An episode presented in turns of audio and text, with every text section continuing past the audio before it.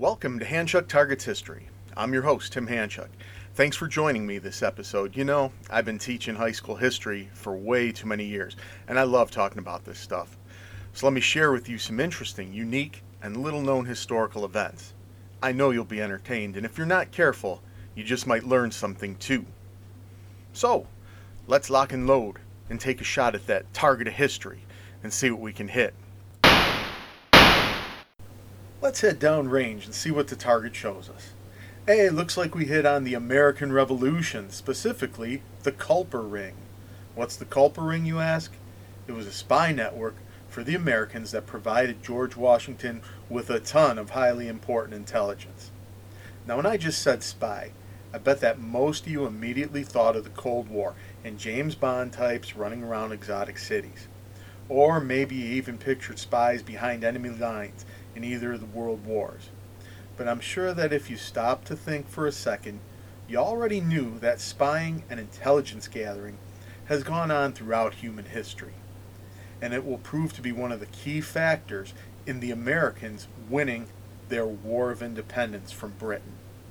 Let's face it, during the Revolution, Washington's army was very much under. Undermanned, undertrained, and undersupplied. Even when the French entered and provided a considerable amount of help, Washington still faced many challenges. To even the playing field, he relied very heavily on spies, whose intel allowed him to make some of the bold decisions needed to turn the tide of the war to an American victory. As a matter of fact, according to the CIA, and they know a little bit about spying, Washington was more deeply involved in intelligence operations than any American general in chief until Dwight Eisenhower during World War II. Washington had learned the value of on the ground intel as a young officer fighting in the French and Indian War. He saw time and time again how information from Native Americans and deserting French soldiers proved to be the difference between success and failure. So when the Second Continental Congress made him commander in chief of the Continental Army, he appointed Thomas Knowlton to set up his army's first spy unit. This group, called Knowlton's Rangers, was used to scout British advanced positions and provided Washington with crucial intel, allowing him to win the Battle of Harlem Heights in 1776. Unfortunately, Knowlton himself was killed in a skirmish that had developed as he and his Rangers were out scouting. Having a unit attached to the Army for scouting and spying on enemy positions is, of course, important. But old George wanted even deeper information, the kind that could only be gathered from undercover agents operating behind enemy lines. In the spring of 1776, Washington drove the British out of Boston. But that July, the British landed troops in New York. At this point, Washington had been receiving information of varying value from a number of individual spies. They worked independently with no real guidance. The following month, though, the British won the Battle of Brooklyn and forced Washington to withdraw. At this point, he asked William Heath and George Clinton. No, not the same guy from Parliament Funkadelic. I mean, he's old, but he's not that old. Anyway, Washington asked these two guys to set up what he called a channel of communication on Long Island. But he didn't try to establish any permanent agents behind enemy lines yet. Instead, Heath and Clinton accepted volunteers for espionage missions. One of these volunteers was a 21 year old Army captain named Nathan Hale. Hale's cover story was that of a Dutch schoolteacher looking for work. As I'm sure you remember from history class, the British discovered his real identity. How is still a matter of some debate. And, as is the fate of most captured spies, executed him by hanging on September 22, 1776.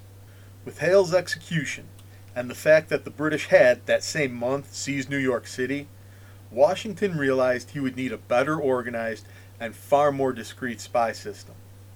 He decided on using civilians rather than soldiers for spying because he believed civilians would attract less attention. You know, they'd blend in. Washington asked William Duer, a member of the Continental Congress representing New York, to recommend a possible agent. Duer recommended Nathaniel Sackett. Washington hired him and made Captain Benjamin Tallmadge his Army contact. By the way, Tallmadge had been a classmate of Nathan Hale at Yale before the war. Sackett had some success. Perhaps his best piece of intel was that the British were constructing flat bottom boats for a move on Philadelphia. But you know, Washington was never truly happy with the information he was providing. He felt it contained too many errors and oftentimes didn't even arrive in a timely enough fashion to be acted upon. So, Sackett was sacked. Early in 1777, Washington had Colonel Elias Dayton establish a spy network on Staten Island that worked with a local network that was already in place. It was able to provide good information. In September of that year, the British defeated the American forces at the Battle of Brandywine, leading to the capture of Philadelphia by the end of the month. Washington tasked Major John Clark with setting up a spy network there, which also met with success. And that now brings us to Washington's big spy network, the Culper Ring. Remember, the British had been occupying New York City since September 76 and had become their main like political and military base operations. Because of this, it also became a refuge for loyalist supporters. Consequently, this is where Washington wanted to focus his intelligence gathering. In August of 1778, Lieutenant Caleb Brewster, who was based in Connecticut, offered to spy. His first report to Washington gave detailed information about the condition of the British Navy and troop movements leading up to the Battle of Rhode Island. Washington was impressed with the information and put his chief of intelligence, General Charles Scott, in charge of running Brewster and finding more agents. Helping Scott would be Tallmadge. In reality, Tallmadge did most of the actual work of setting up this new network.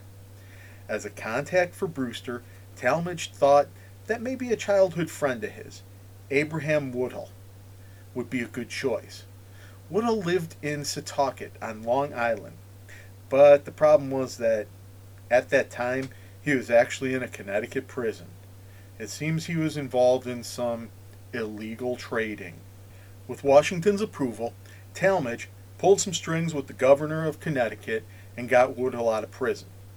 Washington even suggested the alias Woodhull should use, Samuel Culper, which was a play on Culpeper County, Virginia. That's where George had worked as a surveyor in his youth. And thus was born the Culper Ring. General Scott resigned as Chief of Intelligence at the end of October 1778, and Tallmadge replaced him, now being fully in charge of running this new spy ring. Initially, the Culper Ring worked like this. Every few weeks, Woodhull would travel from his home in Setauket on Long Island to New York City. He had a married sister, Mary Underhill, living there, so he had a valid excuse if he should be stopped by the British or if his frequent comings and goings should come to their attention. After gathering information from various agents, Woodhull would return to Setauket where he would meet up with Caleb Brewster and pass him the information. Brewster would use his whaleboat to cross Long Island Sound to Fairfield, Connecticut, where he delivered the intel to Tallmadge, who was stationed there. From there, Tallmadge would send it on to Washington. Tallmadge could also use this network in reverse if he wanted to send any messages to Woodhull. In December of 1778, one of the logistical shortcomings of the ring was fixed. Up to that time, it would be Woodhull himself bringing the information from New York City back to his home in Setauket. That's a journey of about 55 miles, so he'd spend a lot of time traveling back and forth. To speed things up and make the operation more efficient, Woodhull began using couriers to carry the messages. And to increase the security of the operation, Brewster began to use six different secluded little coves along the shore at which to land his whaleboat and meet up with the courier. Now, there's a legend on Long Island about a woman named Anna Strong and the role she played in the Culper Ring. The story goes that she was a neighbor of Woodhull, which she verifiably was, and that she handled the communications between the couriers and Brewster. Back then, far before the time of clothes dryers, everyone hung their laundry out on a clothesline to dry. Because this was an everyday occurrence, the British would think nothing of it, so it was a great way to send coded signals right out in the open. When she hung a black petticoat, it was a signal to the courier that Brewster had arrived and was waiting for the information. She'd also hang between one and six handkerchiefs next to it, indicating which of the six secluded coves Brewster was using, so the courier could go meet up with them. Did this really happen? Well, unfortunately, we can't verify the story for sure, but I'd like to believe it's true. What we do know is that there was an unnamed female member of the Culper Ring who went by the code name 355, and furthermore, British records indicate they suspected a Setauket woman of espionage activities, but they couldn't identify her. Things went well for Woodhull and the Culper Ring until June of 1779. Early that month, British troops arrested a man named John Wolsey for being an American privateer. That meant he had a commission from the Continental Congress to attack and capture enemy merchant ships. In essence, he was basically a government sponsored pirate of sorts. Anyway, Wolsey tried to talk his way out of trouble by ratting out Woodhull and though he couldn't provide the British with any proof or specifics, he said enough to convince the British that Woodhull was up to no good and should be investigated. Consequently, a detachment of troops were sent to Setauket to look for Woodhull. He was, fortunately, in New York City at this time, but the troops did find his father, Richard, whom they attacked and actually beat up. Ouch! What saved Woodhull from arrest was a loyalist militia colonel named Benjamin Floyd. He talked to the British and vouched for Woodhull.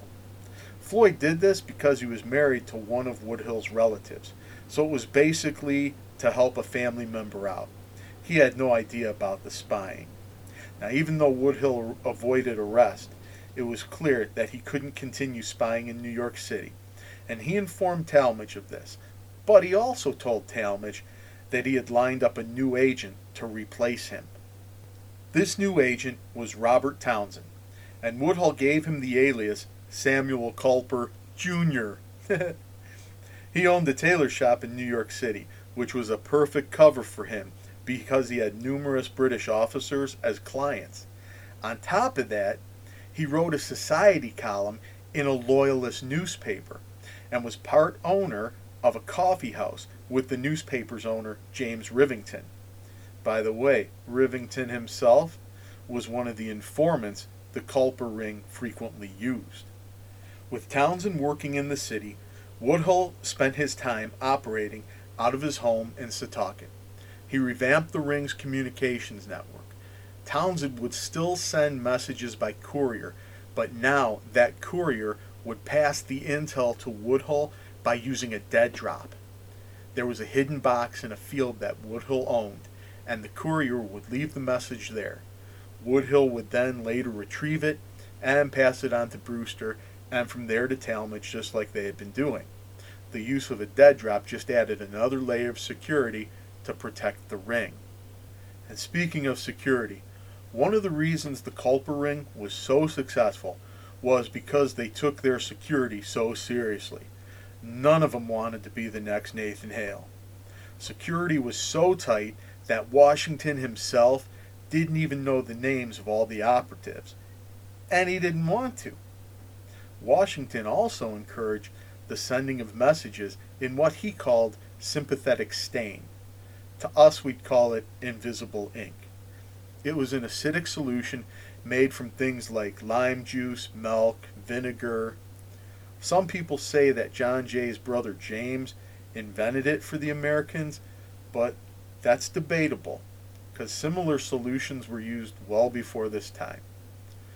A message using the solution could be written in the spaces between the lines of an innocent letter, and when the solution died, it obviously became invisible. To read the invisible ink, one simply had to hold the paper over a candle, and the heat would make the writing visible again.